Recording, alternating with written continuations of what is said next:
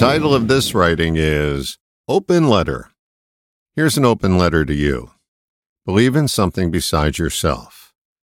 There is no pain that forgiveness can't wash away. Allow yourself forgiveness. Be grateful for the gifts you already have and watch them multiply. Learn to apologize with heartfelt sincerity. It mends wounds. Getting the most out of life is an inside, not an outside adventure. Go deeper than superficial, and you'll be more than liked.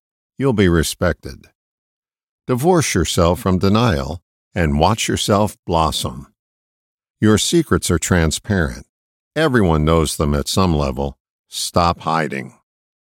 People who help keep your excuses alive are not true friends.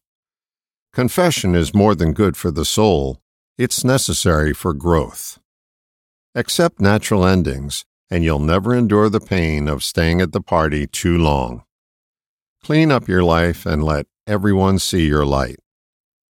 Give yourself to something or someone and watch your ability to risk rapidly mature.